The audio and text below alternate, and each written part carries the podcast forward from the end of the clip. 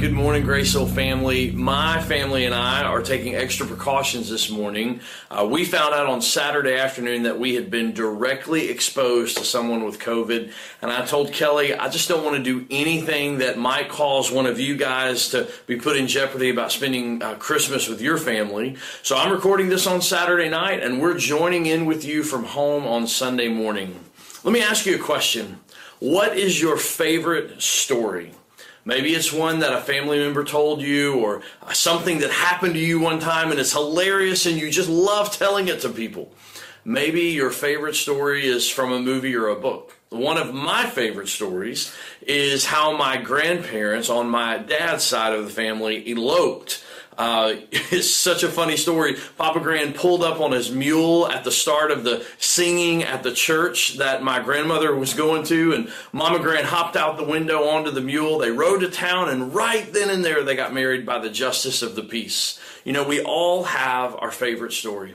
And those of us story, the story that transcends all time and the story that brings us hope against all odds, a story that begins at the beginning of time and is still being experienced today.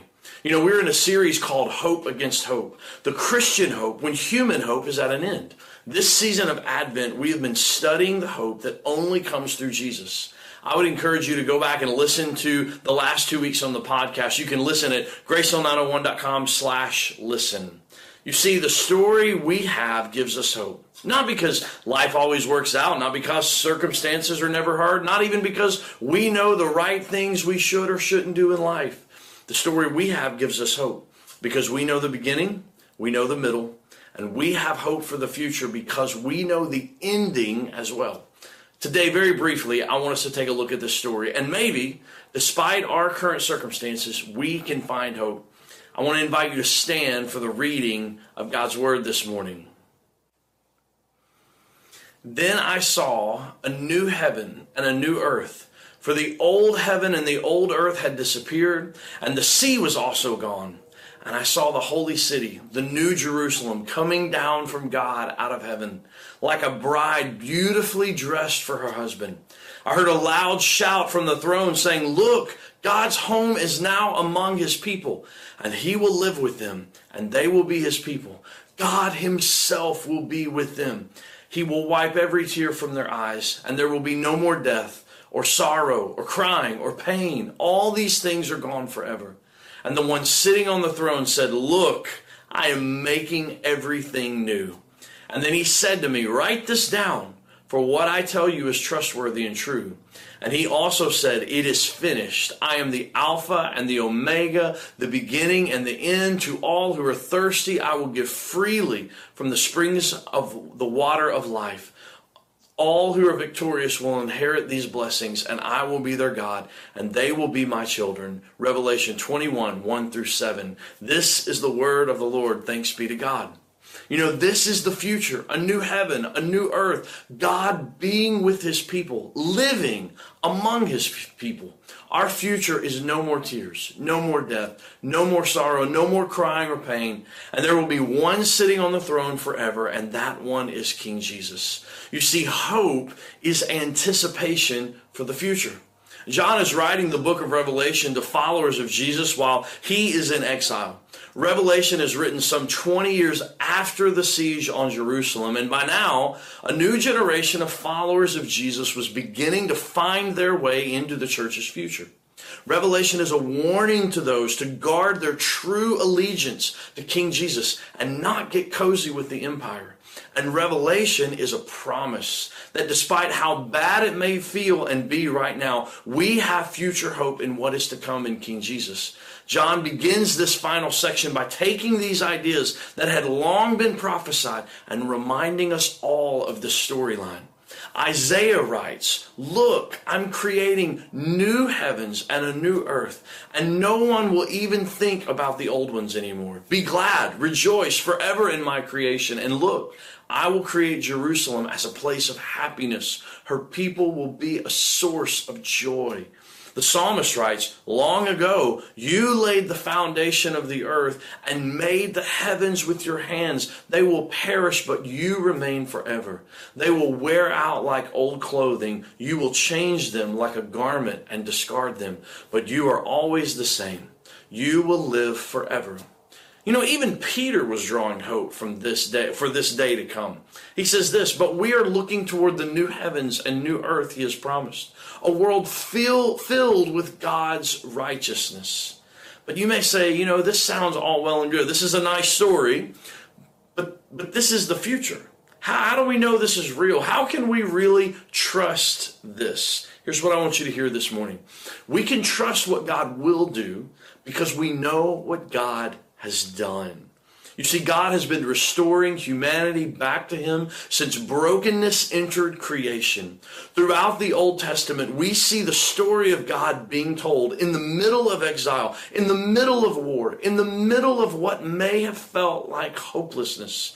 Many times we see that when human hope is at an end, God's people in the Old Testament reminded themselves of the story of God's rescue to the children of Israel out of slavery in Egypt. That he parted the Red Sea. He carried them through the wilderness. He provided for them time after time and finally brought them into the promised land.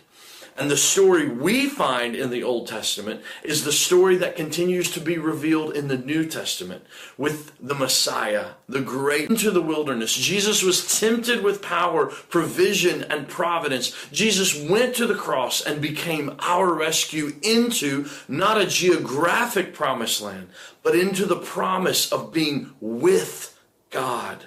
John records in John 1 so the Word became human or flesh and made his home among us. He was full of unfailing love and faithfulness, and we have seen his glory, the glory of the Father's one and only Son.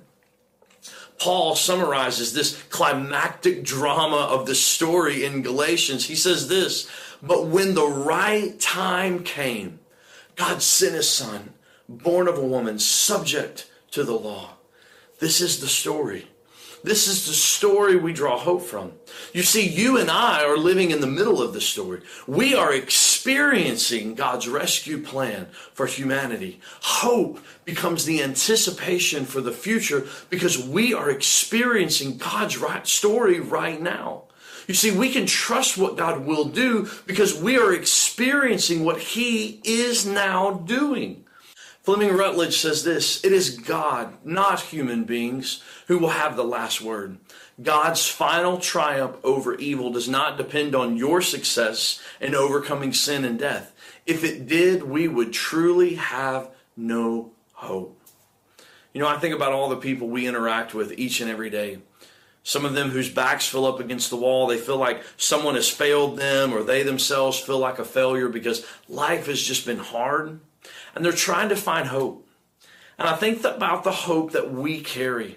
This story of hope that is anticipation for the future because we can trust what God has already done in, in this story. And I just wonder, church family, are we really living in the reality of that hope? Are we embracing the hope that comes from the story of Jesus? This Christmas, as the pandemic rages on, as turmoil at home and abroad is highlighted every day for us, as your friends and family struggle through what may feel like another disappointing season, in these moments where hope is desperately needed, as humanity struggles to find hope, I want to remind us today that hope has a name, and that name is Jesus. And I want to invite you to consider three things this morning. Number one is this follow Jesus. Find your hope not in people, places, or things, but in Jesus, the one whom right now we're celebrating. Scripture says that if we confess with our mouth that Jesus is Lord, that that is in fact where we embrace our rescue and find hope in Jesus. Number two is this point others to the story. You will have a perfect opportunity this next week to convey the story of hope you have in the story of Jesus. You will find yourself in conversations where the tone could turn to despair. And I want to encourage you to recall the story of King Jesus to yourself and to others. And the third thing is this here's something I know, and I've experienced this recently in my life. Even when we know the story, sometimes we can struggle for hope. Sometimes we, we, we can feel like the dark is just heavier than the light. And I want to encourage you this morning to not walk this alone right now in this season. If you find yourself in that spot, well, our team of elders, our, our prayer team, they would love to be able to pray with you this morning. They would love to be able to meet with you this morning and shoulder that burden with you as you struggle and find and wrestle through hope this season. I would love to pray for us, and then we're going to continue to remember Christ through the Lord's Supper and Advent this morning. Let's pray together. Father, thank you for the story. Thank you for the story that is being written and that has been written since time began. Thank you that we don't have to trust in uh, horses or chariots or, or anything that the psalmist says. We trust in the name of the Lord our God. Thank you that our hope does not come in, in circumstances. Thank you that our hope does not come in how good we feel we are at life, but our hope comes from Jesus. And I pray this morning for everybody that's watching or listening to this message today.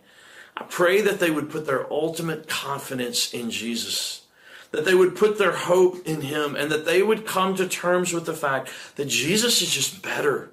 And the hope that comes from Him is just better. We love you. I pray that as we enter this week where we're going to celebrate Christmas and it's going to be busy, I pray that we would have the margin in our lives to reflect on this hope and to point others to this hope that we have and the story of King Jesus. We love you and we thank you.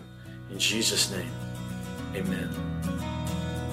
Hey, thanks for listening to the Grace Hill podcast. We really hope you found this message compelling and inviting. If you'd like to connect with someone to find out more about Grace Hill Church, or maybe discuss this episode or something else about life or faith, please don't hesitate to reach out to us directly at gracehill901.com. We'd really love to connect and discuss anything with you. And please remember, you matter.